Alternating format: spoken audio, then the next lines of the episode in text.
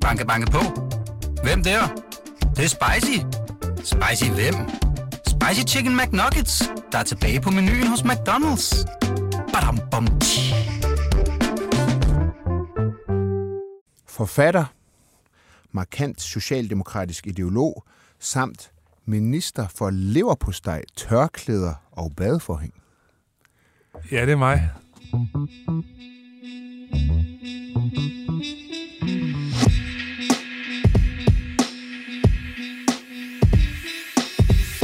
Velkommen til Slottet og Sumpen. Mit navn det er Joachim B. Olsen. Og min gæst i dag det er Kåre Dybvad, udlændinge- og integrationsminister. Det første, jeg gerne vil tale med dig om, Kåre, det er SVM-regeringen slappere i udlændingepolitikken end den tidligere S-regering? Altså, jeg tror, at den samlede politik, der vil være gennemført hen over en valgperiode, der tror jeg, at den balancerer nogenlunde ud med, hvad vi var i sidste periode.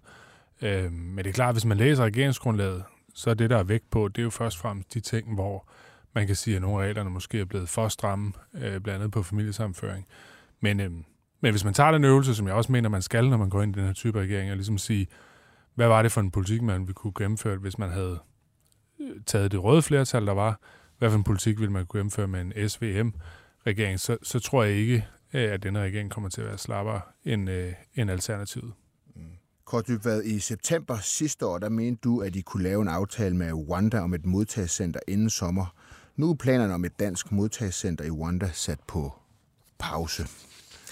Er det ikke en lempelse af jeres udlændingepolitik? Altså, jeg har ikke sat noget på pause. Jeg tror, det er en journalists fortolkning af mine ord. Altså, vi har stadig samarbejde med Rwanda og har konkret dialog med dem, også embedsmænd, og nede sidste måned for at følge op på det, vi laver. Men det, vi kan se i Europa i øjeblikket, er, at der sker en bevægelse i en række lande, altså blandt andet fordi folk er presset af meget stort pres af migranter udefra. Så jeg har jo aldrig opgjort ting i lempelser og stramninger, men jeg er med på, at det selvfølgelig betyder, at det får et lidt længere tidsspænd, end det ellers ville have haft, hvis vi havde lavet det på den måde, som vi gik til det i den gamle regering. Men er det så ikke også en lempelse? Altså, I mente, jeg ved ikke, om det var dansk enegang, men altså, nu skal det være med lempelser og stramninger, det har jeg ikke opgjort. Altså, det var tit, jeg i den gamle regering blev bedt om at sige, hvor mange lempelser og hvor mange stramninger vi lavede, men det er jo svært nogle gange at opgøre, hvad er en lempelse, hvad er en stramning. Altså, og for eksempel udenlandsk arbejdskraft, når vi så åbner op, sætter beløbsgrænsen ned, er det så en lempelse?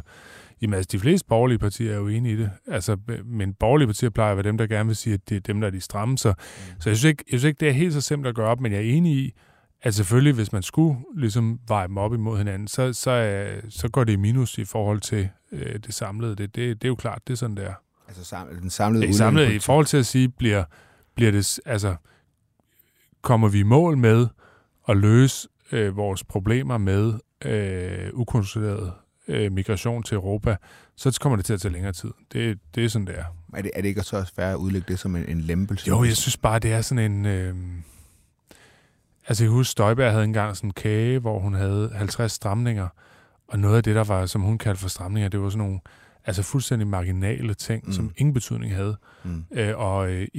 Under da Mette Frederiksen var justitsminister under Thorning, der lavede vi den ændring, som er ret væsentlig, som betyder, at alle flygtninge som udgangspunkt er midlertidige. Men det er jo stadig kun én stramning. Den har bare fænomenal stor betydning. Parallelsamfundsparken er i princippet også kun én stramning af vores integrationspolitik, men det er jo noget, der har haft en kæmpe betydning i forhold til at sikre, at folk kommer i arbejde. Så jeg synes, det der med at opgøre i, hvor mange stramninger, hvor mange lempelser, jeg synes altid ikke, det giver mening. Men planer om et modtagelsescenter i Rwanda, det er vel også en stor ting, en epokegørende ting, ja. hvis det kunne blive til en realitet, og når det så bliver udsat i nogle år, jeg tror, du har talt måske om 5 år. Ja, jeg har aldrig sat noget fast tal på, men der er mange, der på en eller anden måde har tolket ud af det, jeg har sagt, men essensen for mig er, at den løsning, man kan skabe på det europæiske niveau, er langt stærkere end den løsning, vi ville kunne skabe alene med Rwanda. Altså, hvis vi laver en fælles europæisk løsning, betyder det jo reelt, at menneskesmuglerindustrien mister deres forretningsgrundlag. Men hvorfor arbejder I så ikke på en europæisk løsning fra starten af? Ikke? Fordi da jeg kom til som minister, der var billedet, når vi snakkede med vores europæiske lande om, partner om, synes de, man kunne lave det nyt, skulle man kigge på migration osv., så var det, vil jeg sige, meget skeptisk, den indstilling, man blev mødt med, hvor nu, synes jeg, over en bred kamp, både i Vesteuropa, Centraleuropa og Sydeuropa, er der en meget stor forståelse for, at vi bliver nødt til at gøre noget på en helt ny måde. Og det er folk, der uopfordret kommer hen til os og siger, at vi vil gerne være med til at støtte op om, der sker de her ting. Vi tager selv til Rwanda og snakker med dem, synes det er interessant, hvad kan man drive det til? Altså, det skal jeg sige. Første gang jeg kom til EU-mødet sidste år, da jeg var udnævnt som minister, der var det ikke på den måde. Altså, der var Østrig sådan, som er dem, der er hårdest ramt, de var der, men der var ikke mange andre, som synes, det var interessant at snakke om. I har sendt et brev til EU sammen med 7 andre lande. Ja. Hvorfor laver I ikke bare en løsning med de 7 lande så? Det er fordi, at de andre EU-lande har ikke retsforbehold, ligesom vi har. Det vil sige, de kan ikke lave, en model som den her, hvor man har en asylsagsbehandling uden for Europa. Altså grundidéen, uanset om det er Rwanda, om det er et andet land, grundidéen er jo, at man siger, at alle, der ankommer til EU, bliver sendt hen til den samme kø, hvor man så søger om at få asyl. Er man flygtning? Er man personligt forfulgt, eller som gruppe forfulgt, fordrevet fra sit hjemland, hvad nu er, så får man asyl. Men er man, som rigtig mange af dem, der kommer til Europa, migrant, altså man kommer fra et land og håber på en bedre fremtid i Europa, så bliver man afvist. I sidste valgperiode, der troede de radikale med at vælte den daværende S-regering, hvis I gennemførte planerne om et modtagecenter. Og til det, der svarede du, vi bliver nødt til at gøre det, som vi synes er det rigtige, ligesom de radikale gør det, de synes er det rigtige. Gør Socialdemokratiet ikke længere det, som I synes er rigtigt? Jo, det gør vi. Vi eftersøger den her europæiske løsning, men i sidste ende kan vi lave en aftale med Rwanda, hvis der ikke er andre muligheder. Eller hvis der ikke er mulighed på det europæiske spor. Og jeg vil også sige, bare for at se det i det store perspektiv... Men er det noget, den her regering også vil kunne gøre? Ja, det sagde Mette Frederiksen på det første pressemøde, der var. At det kunne i sidste ende være en ren dansk løsning. Men bare for at sige det, det her er noget, der sker rundt omkring i den vestlige verden. Australien har en model, der minder om. Kanada har lige lavet en stor aftale med USA om at lukke grænsen, så de kun tager kvoteflygtninge. USA er i gang med at lave opbygget system med nogle mellemamerikanske lande, hvor det fungerer på den her måde. Storbritannien forhandler med Rwanda om det. Altså, hele den vestlige verden laver man de her systemer, fordi man kan se, at det, som oprindeligt var en flygtningekonvention, der skulle beskytte folk, det er blevet til, kan man sige, en måde også at komme ind i et land, og mange har man svært ved at få til at rejse hjem igen. Så det er noget, som alle, der er ligesindede med os, og har samfund, der minder om vores i EU, også er i gang med at etablere. Selvom du så ikke vil sige, at de er sat på pauseplanerne om en modtagelse. Jamen, det har jeg aldrig sagt. Nej, det er en journalistisk tolkning. Ja, det er. Men der er dog sket det her med, at det så er en fælles europæisk løsning, I nu går efter. Ikke? Det anerkender du vel også, er en ændring i forhold til... Det er det, vi primært arbejder på, ja. Så mit spørgsmål, er det Lars Løkke, som har forlangt, at planerne om et dansk modtagelsescenter i Rwanda blev sat på pause, eller at det blev en europæisk løsning? Jamen, det ved jeg faktisk ikke. Jeg var ikke i det forhandlerhold. Altså, der var jo 3 politikere fra Socialdemokratiet, der var med til at forhandle, og det er den løsning, der er kommet. Så hvem der præcis har foreslået det... Så du har bare fået at vide, det er det, der er linjen nu? Så nej, vi havde selvfølgelig nogle diskussioner op til undervejs om, hvordan kunne man indrette det og så videre, altså, og det er klart. Det står tydeligt, at for Socialdemokratiet det har været en vigtig sag. Men som minister må du da vide, hvorfor I har ændret holdning på det her spørgsmål. Altså, hvad er årsagen? Jo, men jeg kan bare, men du spørger mig, om det var ham, der foreslog det, så kan jeg sige, det kan jeg ikke svare på, fordi jeg var ikke i det rum, men det er da klart, selvfølgelig er det da, når Moderaterne før valget sagde, klart og tydeligt, de synes, det var en dårlig løsning, så ligger kompromis jo et sted imellem. Jamen, det er også det, jeg tænker. Jeg mener, I har ikke ændret holdning, det siger du også her. Venstre insisterer i hvert fald på, at de i hvert fald ikke har slækket på deres udlændingepolitik, og så er der netop Moderaterne, hvor jeg godt vil gå så langt som at sige, at der er det Lars Løkke, der bestemmer alt, som havde en helt anden linje, og derfor er den sådan den logiske deduktion, vel, at det er Lars Løkke, der har sat sit præg på, også på jeres udlændingepolitik her. Jamen, det har jo formodningen for sig, men jeg kan ikke svare på, om det er rigtigt eller forkert. Nej. Okay.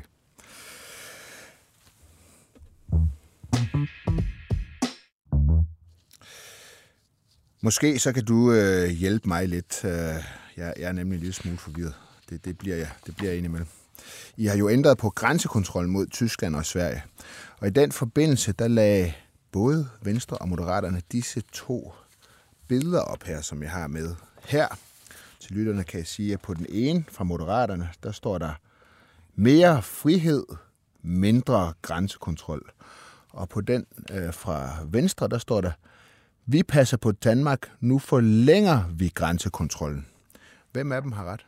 Jamen, de har begge to ret. Altså det der svarer til, hvis du kører på en motorvej 110 km/t, og så du kommer hen på landevej og kører 80, så vil det jo også være rigtigt både at sige, vi fortsætter med at køre, men samtidig sige, vi sætter farten ned. Det er det, de siger. Hvad er det så, I har sat farten ned?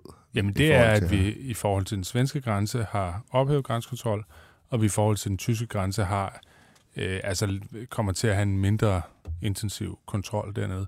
Så du kan sagtens både sige, at der er mindre grænsekontrol, og samtidig sige, at du fortsætter med at lave grænsekontrol. Det er det, der står på de to reklamer der. Det tror jeg lige skal uddybe lidt mere. Jamen, det er derfor, jeg giver dig det eksempel. Jeg siger, hvis du kører ude på Holbækmotorvejen 110 km/t, så kommer du til, hvor motorvejen stopper, så kommer der landevej. Så må man køre 80 km/t. Hvis jeg så efter det påstår, vi kører stadig fremad, og samtidig påstår, at vi har sat farten ned, så kan begge dele jo godt være rigtigt. Og det er jo det, der er essensen her. Altså, vi har stadig grænsekontrol, men det er en mindre intensiv grænsekontrol end før. Men i dit eksempel med Holbæk, der kører man jo så ind på en anden vej. Ja. Fra en motorvej ind til en landevej. Her kører man jo på samme vej. Nej, det gør man faktisk. Altså, okay, nu skal man også passe på, at man driver sådan nogle metaforer langt ud. Men essensen er, at for at forlænge grænsekontrol, kræver det selvstændige nye begivenheder hver eneste gang, vi skal forlænge dem. Vi forlænger vores grænsekontrol i efteråret med blandt andet henblik på Ukraines situation osv. Nu er vi forlænget igen, også med sikkerhedsspørgsmål som begrundelse. Og det skal man gøre hver gang. Det er ikke sådan, at altså, hvis du ikke forlænger grænsekontrollen, så ophører den. Altså, og der er 6 lande i Europa, som har grænsekontrol, og de 6 lande har alle sammen fortsat med det, men flere af dem har gjort, ligesom vi har gjort, altså sagt, for eksempel Østrig har sagt, de vil have en mere fleksibel, og nogle lande har de grænsekontrol mod, andre lande har de ikke grænsekontrol mod.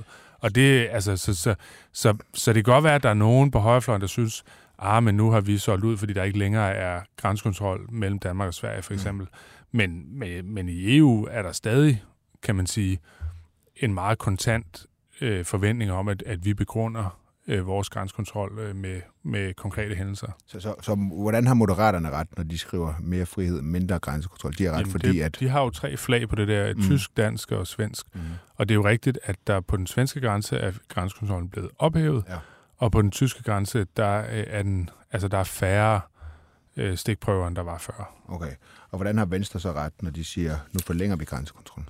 Jamen det har de i og med, at vi har ansøgt kommissionen om at forlænge den midlertidige grænsekontrol, Danmark har i yderligere et halvt år. Men i mindre omfang, men vi forlænger grænsekontrollen, hvad der i EU, jeg ved godt, i vores hjemlige debat bliver det opfattet, men i EU-systemet bliver det opfattet som en markant beslutning. Altså det er noget, som der er en bekymring om, eller en frustration over, blandt nogen i EU-systemet, at vi er 6 lande i Nordeuropa, der har grænsekontrol. Men kommer der færre stikprøver ved den tyske grænse? Der kommer færre, end der var før, men vi forlænger grænsekontrollen, fordi man skal aktivt søge om at forlænge grænsekontrollen. Men altså, er det så ikke en svækkelse af grænsekontrollen? Jo, men du kan jo godt forlænge en grænsekontrol, selvom den er svækket. Ja, det mener jeg godt, man kan. Okay. Ja, altså. Okay. Men det er bare, Joachim, jeg ved godt, det kan virke forskelligt, men jeg synes, de der to logisk giver det fuldstændig mening for mig. Men jeg er godt klar over, at de to regeringspartier har ønsket at signalere noget forskelligt, og det er det, der er det morsomme i det, du fremlægger. Men du siger så, at de har begge to ret? Ja, det mener jeg bestemt. Okay. Ja, altså 100%. Så man får ligesom... Man får nu mere frihed, samtidig med, at som Moderaterne siger, fordi der kommer nu mindre grænsekontrol mod Sverige og Tyskland, men Venstre også ret, når de siger, at vi passer på Danmark, fordi nu forlænger vi grænsekontrollen. Hvorfor har I ikke gjort det her fra starten her? Altså det her, det er så færre gener for pendler, men den er lige så stærk grænsekontrollen som før. Hvorfor har man ikke gjort det hele tiden så? Jeg tror ikke, der er nogen, der siger, at den er lige så stærk, men essensen er, at hver halve år skal vi aktivt overfor EU-kommissionen begrunden, hvorfor vi forlænger vores midlertidige grænsekontrol. og det gjorde vi i efteråret, da den gamle regering sad, og nu er det første gang, denne regering så skal tage stilling til det, og vi har aktivt valgt at bede om, som et af 6 lande i Europa, at få forlænget vores grænsekontrol. Og derfor har Venstre jo ret, når de siger, at vi forlænger grænsekontrollen. Man kan sige, at den nemmeste beslutning, det ville have været sagt, men fordi at der er nogle steder i EU, der er en utilfredshed med, der er grænsekontrol, så er det bedre bare at lægge det ned og stoppe det. Men vi har aktivt valgt at forlænge det, men kan man sige, på en lempeligere måde, end det var før. Hvor mange færre stikprøver kommer der? Ej, jeg kan ikke huske det. Jeg mener, der er altså en del politibetjente, som er blevet taget væk fra grænsen, men som så i stedet bliver bedt om at lave kriminalitets, altså politiarbejde i Sønderjylland. Mm. Sådan så jeg tror også, det er vigtigt at sige, nu er det jo ikke alle, der færdes nede på grænsen, men altså i Danmark, vi har en grænsekontrol i Kruså, der hvor man kommer ind på motorvejen. Og jeg mener også, der er en længere vest på. Men de fleste krydsninger af den dansk-tyske grænse, kan man jo vandre over, som man vil. Altså det er jo ikke, som man forestiller sig en eller anden Trump-mur. Der er ikke nogen, altså der var, jeg ved, der er sådan en vildsvinhegn, men der er ikke noget, der er ikke nogen barriere, der er ikke noget hegn på 2 meter med pigtråd ovenpå. Altså du kan gå ind over den danske grænse, og derfor giver det mening at sige, i stedet for at betjente måske står og tjekker de enkelte ved grænsen, at nogle af dem så også bliver frigivet til i det sønderjyske område også at undersøge, er der noget, der kommer ind over grænsen på en anden måde, som også skaber noget kriminalitet rundt omkring. Når Venstre så skriver, at vi passer på Danmark, nu forlænger vi grænsekontrollen, passer man mere eller mindre på Danmark nu end før? Ja, men altså, det der er jo blevet frigivet, tror jeg, 20... må der ikke hænge mig op på det, men er 20 årsværk af politibetjente, som så skal indgå i almindelig politiarbejde. Så altså, jeg tror, det er sådan nogenlunde konstant. Altså, jeg ved ikke, man passer vel også på Danmark ved at have politibetjente ude i de enkelte politikreds. Okay. Men jeg ved ikke, det er meget semantisk at sådan gå ned i og sige, at man præcis... Jeg synes, det er rigtigt det, som er det store budskab på det banner der. Før valget, der mente du, Kåre Dybvad, at syriske flygtninge de skulle sendes hjem, når det var muligt. Men nu har du ændret holdning. Syriske flygtninge, der ellers skulle sendes hjem, men som er under uddannelse inden for et fag, hvor der mangler arbejdskraft, må alligevel gerne blive. Er det så ikke en lempelse af udlændingepolitikken? Jo, men det er det. Altså, man kan altid gøre lempelser op i størrelse, men altså her konkret i den nuværende, altså optalt sidste uge, drejede det sig om 19 personer, men altså, det er en lempelse. Men nu siger det drejer sig om, det er 19 personer i Danmark, som så får lov til at blive. Er det som det, lige nu er på Kærshovedgård, som i udrejseposition, og som så vil have muligheden for, hvis man tager en uddannelse, der leder ind til et arbejde, som er på positiv liste, det vil sige, at som du kommer ind som arbejdskraft, at du så, mens du tager uddannelsen, også kan få lov at have opholdstilladelse. I dag er det jo allerede sådan, så hvis du for eksempel kommer fra Syrien, får et job derover, altså vil give erhvervsopholdstilladelse, for eksempel at du har et job, hvor du tjener mere end 465.000, at så kan du i forvejen godt få lov at blive på det opholdsgrundlag. Nu forlænger vi det så mens du er ved at tage en uddannelse, for eksempel nogle af de sundhedsuddannelser, vi mangler folk til, jamen så vil man så have mulighed for at blive, også mens man tager uddannelse. Men man er jo ikke bange for, at man skaber et incitament for flygtninge til at søge mod Danmark og ligesom prøve lykken, få sig en uddannelse inden for et fag, hvor der er mangel på arbejdskraft, fordi så kan man få lov til at blive. Jo, men jeg vil i hvert fald sige, at du har ret i, at man skal virkelig tænke scenarierne igennem, før man laver den her type ændringer. Og man bliver nødt til ligesom at sige, ikke bare, hvor mange er der nu, eller har man set en eller anden i fjernsynet, som man synes, det også virker som en urimelig situation for, men hvad er det for en pull-faktor, altså hvad er det for en tiltrækning, man skaber, hvis man gennemfører noget? Altså det mener jeg, det bliver man altid nødt til at have med i betragtningerne. Vi har ikke lavet den præcise udformning af den her regel endnu, hvordan den kommer til at være, det kommer til at gøre i efteråret. Men det er noget, som vi selvfølgelig skal være meget opmærksom på, at vi ikke bare giver fribillet til folk. Altså det er fuldstændig enig i. Altså det er med henblik på. Altså man kan sige, problemet opstår jo ud af, at vi skal overholde vores internationale konventioner. Det kan vi ikke. Vi kan godt udfordre dem indenfra, men vi kan ikke ændre på dem der står. Og der er det sådan for eksempel for syrerne. De er her midlertidigt, så siger vi, Damaskusregionen, nu flere regioner, også Latakia og andre, der mener vi, der er sikkert. Men mændene kan man ikke sende hjem, fordi de risikerer at blive indkaldt i militærtjeneste. Det udgør en trussel mod deres personlige sikkerhed. Tit forældrene har jo ikke, det er jo sjældent, de kun har pigebørn, tit har man jo både piger og drenge. Ja. Og hvis deres søn risikerer militærtjeneste, så får de også lov at blive som familie tilhørende. Hvis kvinderne er kommet relativt tidligt, så siger man så, at de har haft deres formative år i Danmark, så får de også lov at blive. Det vil sige, det er en relativt snæver gruppe, som er tilbage, og det var så dem, som vi så i fjernsynet hele efteråret. Jeg stod selv og forsvarede linjen, og jeg mener så også, at det ikke er os politikere, der skal sidde og udvælge, hvem synes vi er attraktiv nok, hvem har gode karakterer, smiler godt, taler godt dansk. Det er ikke os, der skal sidde og vælge, hvem der bliver. Men det blev et problem, selvfølgelig, at dem, der så endte med at blive sat i udrejseposition, kun var kvinder fra nogle bestemte årgange. Og det er dem, som vi så nu siger, jamen der kan man så få mulighed for, hvis man tager nogle bestemte uddannelser, og så få en opholdstilladelse på det grundlag. Du startede med at sige, at når man så på det samlede billede, ja, klart. Så vil linjen være den samme. Så vil der ikke være tale om nogen overordnet svækkelse. Så hvad er det så for nogle stramninger, I er på vej med, der kan opveje de her tiltag, som du, jamen, du lidt meget... siger en lempe. Du siger jo lidt, det er lempelser, nogle af de her ting. Jeg ved det med gymnasierne. Jeg vil ikke sige... Ja, det ved jeg ikke. Altså, jeg tror, hvis du spørger Venstre, så tror jeg ikke, de vil sige, at det var en lempelse, at vi fjerner det. Så tror jeg, de vil sige, at det slet ikke er noget med... grænsekontrollen og syriske flygtninge, der må blive... Men grænsekontrollen vil jeg sige, den har... Jeg tror ikke, vi er gået til valg på grænsekontrol. Jeg tror, uanset hvad, vil det hver gang, man skal forlænge med et halvt år, være en udfordring. Altså, det vil være en konkret stillingtagen til det. Men er der stramninger på vej så? Det er der. Og noget af det, som jeg mener er væsentligt, og som vi ikke kunne komme igennem med i sidste periode, og som er en væsentlig trin op ad den trappe, som handler om at sætte pres på. Det handler om arbejdspligt, handler om, at indvandrerkvinder skal ud og arbejde. Noget, hvis der arbejder på i øjeblikket også, og finde nogle konkrete løsninger på. Vi har, altså, generation for generation... Det er der med 37 timers arbejdspligt. Ja, som vi har vildt i mange år, og som vi ikke kunne komme igennem med i sidste periode, af alle mulige parlamentariske årsager, og som nu står i regeringsgrundlaget, og som er en af de store uløste integrationsproblemer. Altså, vi har...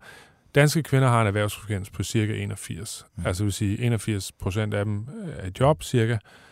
For tyrkiske kvinder, altså folk, som snart er fjerde generation i Danmark, der er det 60%. Så det er sådan begynder at gå en rigtig vej. For somaliske kvinder er det, jeg mener det er mellem 30% og 40%. For syriske kvinder er det under 30%. Altså, vi kan jo ikke have ret store grupper af folk med baggrund i bestemte lande, hvor kvinderne i vid udstrækning siger, jeg er ikke forpligtet til at arbejde i Danmark. Altså, vi har behov for, at det er både en ligestillingsting, men det er også først og fremmest et spørgsmål om, at det her samfund giver nogle rettigheder til folk, men der er også nogle pligter forbundet med det. Og en af pligterne, det er, at man passer sit arbejde, og man bidrager så meget, som man kan. Kort for lytterne lige sige, hvad er det, den består i? Det, I kommer med. Ja, det er... Det, jamen, nu kan vi jo diskutere sådan det, hvordan præcis vi skal gøre det, men forløbet op til. Men det grundlæggende handler om, at hvis man ikke er i arbejde, så skal man møde op 37 timer om ugen og lave noget andet. Lave noget forfaldende arbejde, eller hvad man... Der kan være forskellige ting. Der er flere kommuner, der kører det allerede. Hvad kunne det være, for eksempel? Jamen, i Aarhus Kommune har de et forsøg, hvor man kommer ud, især i private virksomheder, har haft stor succes med det. En fjerdedel af dem, der har været igennem, og som er virkelig også for nogle af de grupper, hvor der er mange kvinder, der er uden for arbejdsmarkedet, Somalia blandt andet. Der har man lykkes med at få en fjerdedel af dem, der har været igennem, ud i arbejde. Altså, det er en relativt... Altså, en gruppe, der har været langt væk fra arbejdsmarkedet i et godt stykke tid. Hvad laver de så i de der virksomheder? Jamen, de ender med at få regulære jobs i virksomhederne, men det er jo... Det er klart, de kommer ikke ind... Folk kommer ikke ind som kvanteprofessorer. Altså, det er jo jobs, som er... altså, rengøring, eller... altså, ting, som har en relativt lav indgangsbarriere. Der er også... Jeg tror, det er Greve Kommune, der har det, hvor man også... Der er nogen, der går og samler skrald, og så videre, når de er der. Det kan være forskellige ting. Essensen er bare, at det her, det er ligesom... Yeah. Jeg læste for nylig i Jyllandsposten et interview med en dame, der boede ude i Gellerupparken, og hun var den sidste, der boede i en lejlighed. Og så sagde hun til avisen, at hun havde været på førtidspension i rigtig, rigtig mange år. Hun talte ikke dansk overhovedet. Og så sagde hun til avisen, at hun var rigtig sur over, at kommunen gjorde det ved hende. Og der tænker jeg bare, der sidder nogen i vores land, som har været på offentlig forsørgelse i rigtig mange år, som ikke har givet lærer at tale dansk, og som alligevel synes, at når man så fra Aarhus Kommunes side laver en plan for at gøre Gellerup til mere attraktivt område, så synes man, at man er berettiget til at obstruere hele den proces ved at blive boende i en lejlighed, som i den sidste lejlighed i blokken, der er beboet. Og det gav mig bare sådan et billede af, at nogle gange, når vi har taget imod folk, så har vi simpelthen ikke været gode nok til at sige, at selvfølgelig har man nogle rettigheder i det her samfund. Det har man også, når man er her som flygtning eller indvandrer, eller hvad man er. Men der er også bare nogle pligter, der følger med, og hvis folk ikke forstår det, så er det klart, så lige pludselig ender man med at have nogle folk, som efter årtier på overførsel og uden at have lært sproget sidder, og alligevel står meget stift på, at de har ret til det og det. Og det er klart, det fungerer jo ikke. Altså. Hvornår kommer det her forslag? Jamen, det kommer i foråret på et tidspunkt. Okay. Altså vel sådan indenfor, jeg ved det ikke præcist. Okay. Altså, det er noget, som... Hvordan undgår I, at det bliver diskrimination? Altså kommer også til at gælde for etniske danskere, det skal det vel? Klart. Ja, prøv at høre. Altså, det er tit sådan noget, jeg har diskuteret, også når vi har snakket om parallelsamfundsparker og sådan noget. Du må ikke diskriminere på etnicitet. Det gør vi ikke, altså i nogen sammenhæng. Men sagen er bare, at mange af dem, som har været uden for arbejdsmarkedet i lang tid... Hvor lang tid skal man have været uden for high? Nej, nu kan jeg ikke huske, hvordan det er. Okay. Det er ikke, jeg er ikke, altså det er Beskæftigelsesministeriet, der laver det, ikke mig, der sidder og laver det. Men det er bare for at sige, mange af dem, der har været mange år uden for arbejdsmarkedet, er jo bare folk, der er udenlandsk baggrund. Altså, men vi diskriminerer, altså vi må godt diskriminere på nogle områder mellem EU-statsborgere og andre statsborgere, fordi det er ligesom en saglig begrundelse, men vi må selvfølgelig ikke diskriminere og sige folk, der hvis bedstefar boede i Tyrkiet, skal behandles anderledes end en, der boede i Jylland. Altså sådan fungerer det ikke. Dybvad varsler værdikamp om svinekød og svømmehaller. Det er nogle af de diskussioner, der kommer i højsædet. Det er en overskrift på en artikel fra 2021 i Altinget. Det er et længere interview med dig, Kåre, hvor du også nævnte muhammedtegninger i skoleundervisning. Hvad mente du dengang? Nå, men jeg mener, at der er stadig et uafsluttet kapitel i forhold til den integration, som der foregår. Og man kan sige, at jeg synes, på nogle bestemte områder, det der handler om sådan, det materielle, har vi rykket ret langt frem og blevet dygtigere til at sørge for at få styr på.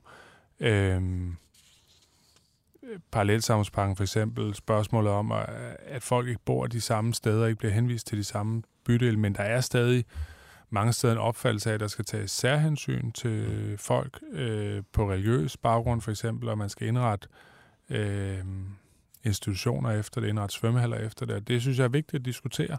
Og jeg tror det var Bertel Haarder, der engang sagde, og det er derfor, der også var den overskrift, det er, at Bertel Haarder sagde engang, han gad ikke være minister for badeforhænger og leverpostej.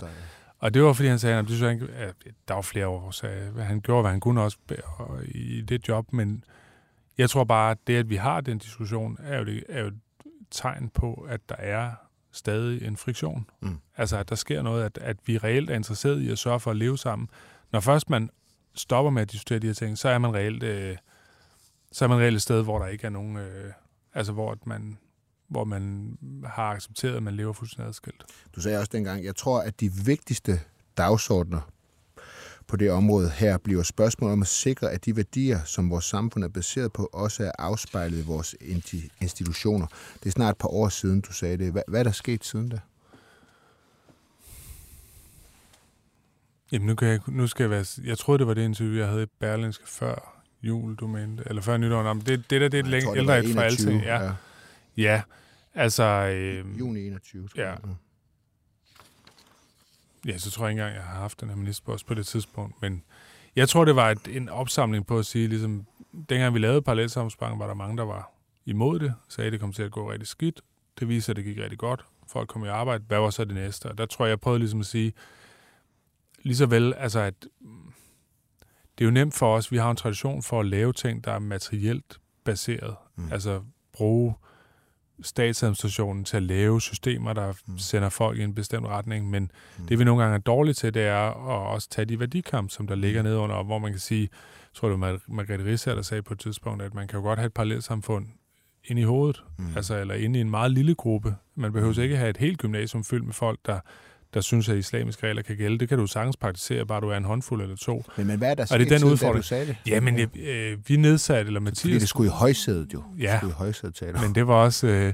jeg havde jo ikke ansvaret for det, så jeg tror måske også, at jeg talte mig lidt over, hvad jeg egentlig havde bemyndigelse til. Men det, som Mathias gjorde, da han var minister, var at nedsætte en kommission for den glemte kvindekamp, som var et fokus på ligesom at sige, hvordan kan vi tage nogle af de her debatter om kvinder især, som bliver undertrykt i minoritetsmiljøer. Men hvad var der sket med den siden? Jamen, den havde jo en afrapportering her i hvad var det? september, som skabte en del debat, trods alt i hvert fald, og nu er vi så ved at finde ud af, hvordan skal det forløbe videre. Men det var også noget med tørklæder i institutioner, i skoler og sådan noget, ikke? Og jo, det var det. Kommer der til at ske noget på det?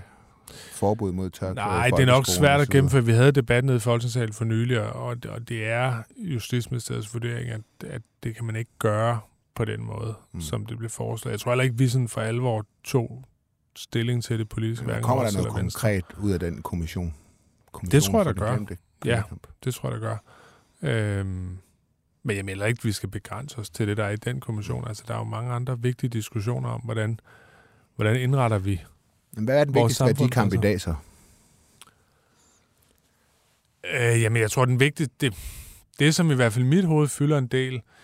Der er to elementer, jeg synes, der er vigtige. Det ene er, at hele spørgsmålet om hverdagsterror, altså den der sådan dominanskultur, som er enormt stærk blandt nogle drenge, unge mænd med indvandrerbaggrund, altså som jeg oplever... og som jeg selv oplevede. Jeg har boet på Nørrebro en gang, hvor jeg oplevede meget tæt på personligt, og det sætter en... Sådan, hvad oplevede du dengang? Om at blive truet i sin egen opgang. Kan du ikke prøve at fortælle den episode? Jeg flyttede ind i et boligområde, der hedder Ågården, som ligger mellem Renshavsgade og Åboulevarden på Nørrebro, og som havde 2/3, tror jeg, som havde udenlandsk baggrund. Og der var en stemning... Der var meget... selvom man forsøgte, og det gjorde jeg, at få et godt forhold til de unge drenge, og være venlige og rimelige over for dem osv., så var det ligesom om, at man tit blev mødt med en meget aggressiv tone, og også tit bare truet, eller for at vide, at man skulle gøre sådan og sådan. Selvom man var sådan en episode... Hvordan udfolder det sig? Ja, men jeg kan huske, at jeg kom gående ind igennem... Der var sådan nogle porte ind til gården, og så kommer jeg gående, og så står der sådan 2 drenge på måske 15 år eller sådan noget. Og så smiler jeg til dem, jeg kender dem, og så siger jeg til en af dem, nå, står der og holder vagt? Fordi der var, fordi det lignede nogen, der stod og holdt vagt. Og det er jo sådan noget, det vil jeg sige til en hvilken som helst dansk dreng, der stod der, som er dansk baggrund. Og så sagde han noget i retning af, at nu skulle jeg lukke røven, ellers så ville han snitte mig i stykker. Og det er sådan en følelse af, at man tænker, jeg ved jo godt, at han ikke kommer til at gøre det, men man ved heller ikke 100%, om han kommer til at gøre det. Og jeg kan huske, at jeg gik hen, og jeg var helt chok over. Og den ene, ham den anden, den lille drengene, kom hen bagefter og sagde, at han mener det ikke, og så videre. Men jeg var sådan... Den der følelse af, min kone, nu var min kæreste dengang, blev truet med at blive voldtaget og sådan noget. Det er jo ikke, fordi folk sådan... Jeg tror ikke, fordi folk var ved at voldtage en mænd. Prøv at fortælle den. Men det er bare sådan en følelse af... at du der sagde det til hende, Ja, men ikke for alvor, men alligevel for kvinder er det jo noget, der også udfordrer ens tryghed i sådan et område. Men hvordan gør de det konkret? Jamen, råber folk, siger, kommer og voldtager dig. Det er sådan... Okay. Og det... Det var der en, der råbte til din... Ja, det var der dengang, og... Ja, der var mange oplevelser af den slags der. Jeg kan huske en gang, jeg sad på en café sammen med en... af mine venner, der kom sådan en lille dreng på 11 år måske, og så lavede han nogle ansigter, og så kom han hen efter lidt tid og gav sådan en lussing bagfra til min ven, der sad med ryggen til. Og så prøvede jeg at sige til ham, hvad fanden laver du? Hvad foregår der? Og så løb han sin vej, og så kom han kørende i sådan en Toyota Carina lidt senere, hvor han var 11-12 år gammel, hvor han så kørte den der bil. Og så holdt han bare hornet nede og pegede på os. Og det var sådan en følelse af, at man tænkte... Hvor var det derinde på Nørrebro? Det var et andet boligområde, jeg boede i senere i Haraldsgade på Nørrebro. Okay. Og jeg kan huske, at jeg flyttede fra Nørrebro, fordi jeg... Ja, mange årsager, men jeg kan huske, at jeg tænkte... Fordi der var jeg blevet ret træt af det der. Og jeg tænkte, nu flytter jeg, og så kommer jeg til at blive sådan mere blød i min opfattelse af udlændingepolitik, fordi så slipper jeg for ligesom hver dag at skulle have den der... hvad kan man sige, sådan hverdagsterror eller sådan noget. Det synes jeg, ja. Og det kan jeg jo bare se, når man kigger rundt. Hvor er vi hen sådan rent årstalsmæssigt? Jamen, det var i det første sted, boede jeg fra 2007 til 2009, og så boede jeg et andet sted fra omkring 9 til 13 eller sådan noget. Ja, det er omkring. Så det er de der år. Der var også meget sådan intens stemning, der havde været en del skyderier og biler, der blev brændt af og sådan noget på Nørrebro i de år der. Så der var også noget, der foregik nedunder, og noget bandekriminalitet og sådan, men for mig oplevede jeg bare tæt på, hvad konsekvensen af at bo sammen med... Altså, jeg har jo også prøvet som ung at være i byen og opleve det der med, at hvis der er nogen, der kigger forkert på nogen, så får de en knytnæve i hovedet. Altså, det er jo det, der sker. Det er sådan helt konkret set. Ja, det har jo oplevet, at du... Altså, på diskoteker og... Altså, det er en del af min generations oplevelse med indvandring. Lige så vel som, at jeg har vokset op sammen med tyrker og jugoslaviske flygtninge, bosniske flygtninge, har haft gode oplevelser med dem, og også har oplevet, hvordan de er blevet udsat for en masse urimelige ting, så er det også, altså, det er ligesom, jeg tror, min generation er den første, altså også der er følelsen i 80'erne, som har, altså, som er vokset op med indvandring som en naturlig del af det, med de gode og dårlige ting, der er ved det. Men jeg synes bare, det er vigtigt at sige, at når man oplever det der tæt på, altså den der følelse af, at du ikke kan være tryg, så ændrer det noget i ens syn på, hvad er tryghed, hvad betyder det, hvem der bor rundt om en. Og når nogen gør nar af, at Mette Frederiksen nævner det at være tryg i sin vaskekælder, det var sådan noget, hun nævnte op til folketingsvalget, og det blev der gjort utrolig meget nar af blandt folk, der ikke selv bor i vaskekælder, man er bange for at gå ned i. Men det var, hun var heller ikke konkret jo. Nej, men det kan man godt sige, men det sjove var, eller det tragiske var, at for nylig i Tostrup var der en historie om en ung fyr, der tragisk blev slået ihjel. Og så sagde fandme de der folk til Berlingske, vi er bange for at gå ned i vores vaskekælder. Altså, som ligesom at sige, det er præcis det, som der er mange, der oplever. Altså, at man er nervøs ved at være i sit eget, der hvor man har sin hverdag. Og det er en enorm ubehagelig følelse, som er svær at sætte på formel, eller sige præcis, hvordan føles det, eller hvad kan det vejes op imod. Nå. Nu blev det en lidt lang historie om, hvordan jeg selv havde erfaring med det, men bare for at sige... Jamen, det er også det, jeg startede med at spørge. Ja. Du udpegede det her som den vigtigste værdikamp. Ja, det synes jeg er en ekstremt vigtig sag. Og hvis du men kommer der rundt... så konkret hverdagsterren, kalder du, kommer der så nogle konkrete forslag fra den her regering til at gå op med det? Jamen, vi sidder... Ja, det er jo også Justitsministeriet især, der sidder med den del af det, men altså, det er selvfølgelig... Jeg kan ikke sige præcis, hvor vi er, men både det, der handler om hverdagsterren, det, der handler om værdikampen generelt omkring, hvad er det for nogle værdier, vores samfund skal bygges op efter, det er selvfølgelig noget, der står i vores regeringsgrundlag, og som vi også tager alvorligt. Altså, og jeg vil sige, der er ikke så meget om det landsdækkende medier, men hvis man læser rundt omkring i lokalaviserne, så får man simpelthen nogle eksempler i øjeblikket, som jeg synes er ekstremt grænseoverskridende på, jeg tror det er Kokkedal station i Nordsjælland, hvor der sker en masse overfald i øjeblikket. I Holbæk har vi haft en del af os, der har stået på stationen og stukket folk ned, eller prøvet på det. I Slagelse i Kruså var der en sag med en, der havde været nede og hentet en pizza, og han havde kritiseret folk, kritiseret islam, eller diskuteret islam på nettet, og været kritisk over for islam. Han er selv fra Mellemøsten. Og så var han gået ned og hentet en pizza, og så var der 5 drenge, der havde eller unge mænd, som havde overfaldet ham. På grund af det. Altså, det der med sådan...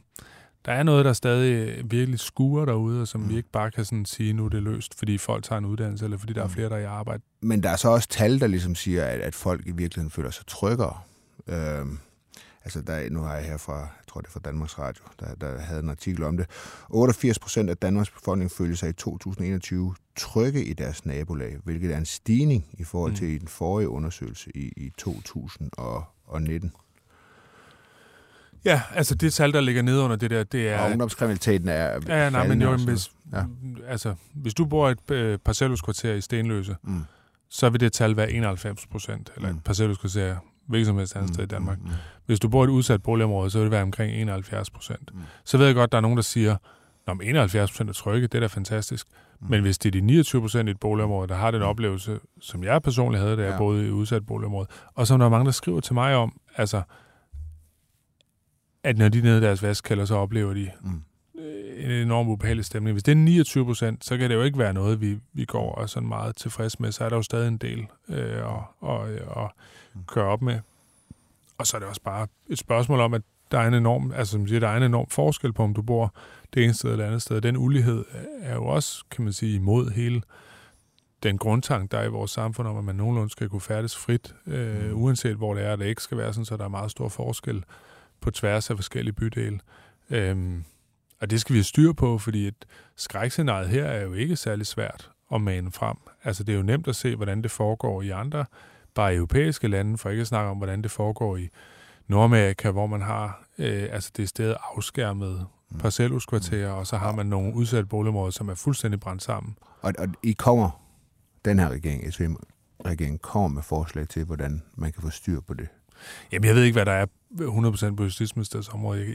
Jeg har ikke fået forberedt det til i dag, men det er klart, det er noget, som jeg ved, at Peter Omgaard går meget op i og er engageret i at sikre, at den der tryghed ikke kun, at den gælder for alle, altså også de sidste 11% eller 12% i forhold til den undersøgelse, som du kom med der.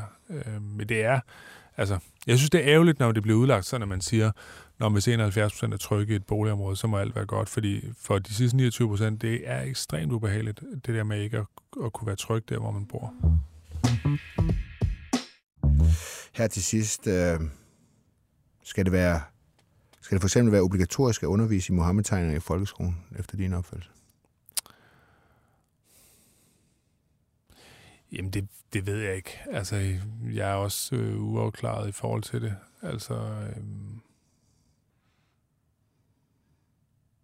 Jeg kan godt se argumentet for at gøre det, men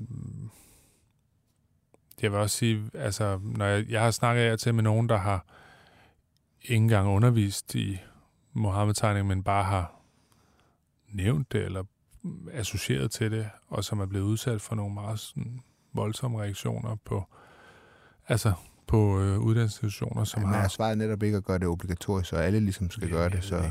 Jeg ved det ikke, om jeg er stadig ikke sådan helt... Jeg har ikke fundet min sådan, endelige konklusion på det spørgsmål. Hvorfor er du ikke afklaret på det spørgsmål? Fordi jeg synes, det er svært, fordi jeg synes, at der er...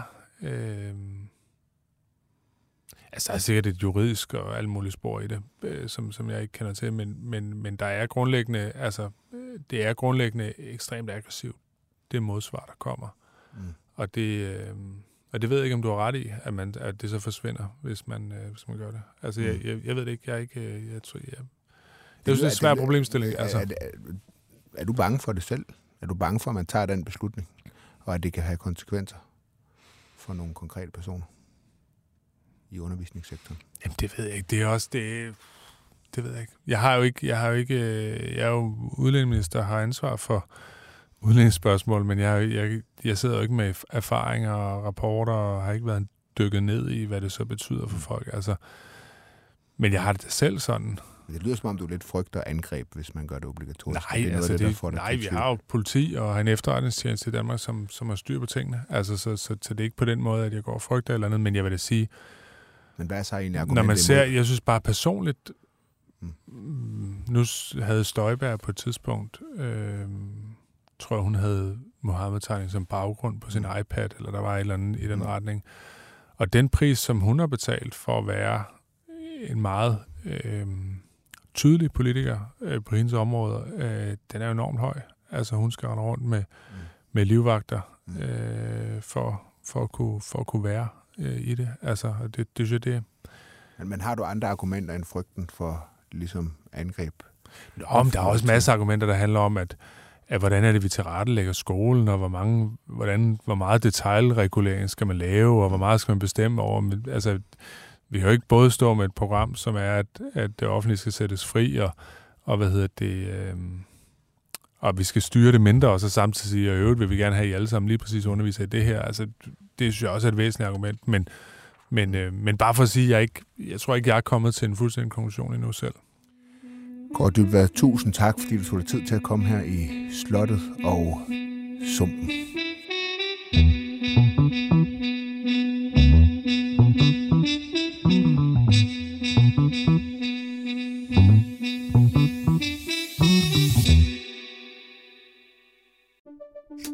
Banke, banke på. Hvem der? Det er spicy. Spicy hvem? Spicy Chicken McNuggets, der er tilbage på menuen hos McDonald's. Badum, bom, tji.